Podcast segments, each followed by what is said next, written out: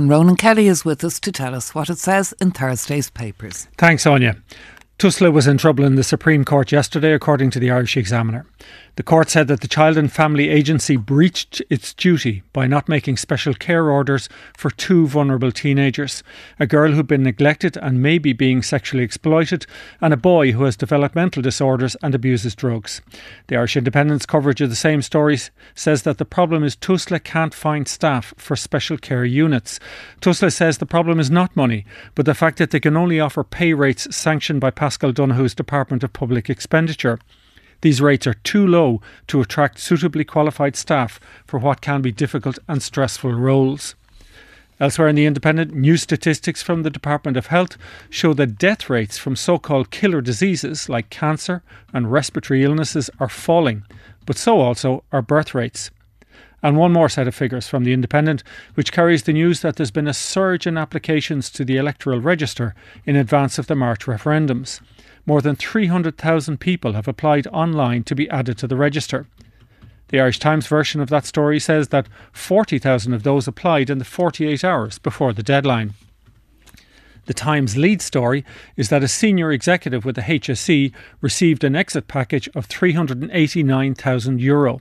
The paper says the man's departure came following mediation after the new chief executive decided to make changes to his senior management team. Today, as you know, is Leap Day. Barbara McCarthy in the Mirror says that if you're paid monthly, you're working for free today. However, if you make monthly payments for rent or streaming services, you're getting a day free. And today is also the day when traditionally women ask men to marry them. And if you need a little romantic boost to your day, check out the Belfast Telegraph, which talked to a woman named Rebecca who did just that. In February 2016, she decided she didn't want to have wrinkles on her wedding day. So she bought a greeting card for her boyfriend with a scratch card surface inside. The card read, I've a question for you. And when he scratched the surface, it read, Will you marry me, Graham? He said yes, and their wedding photos in the Telegraph are so colourful. He has a red suit with a bow tie, and she has a simple white wedding dress with short hair dyed bright blue. And then there's the front page of The Star, featuring photos from what the paper calls heartbroken mother Laura Cody. She posted the pictures of her two sons on social media. One photo is of her new baby, Shane, who was born on Tuesday, and the other is of his older brother, Dylan, who died yesterday. Dylan, who was 10, was struck by a vehicle in Shannon last Sunday. The headline in the Star is also from Laura Cody's post. It reads, Dylan got to meet his little brother.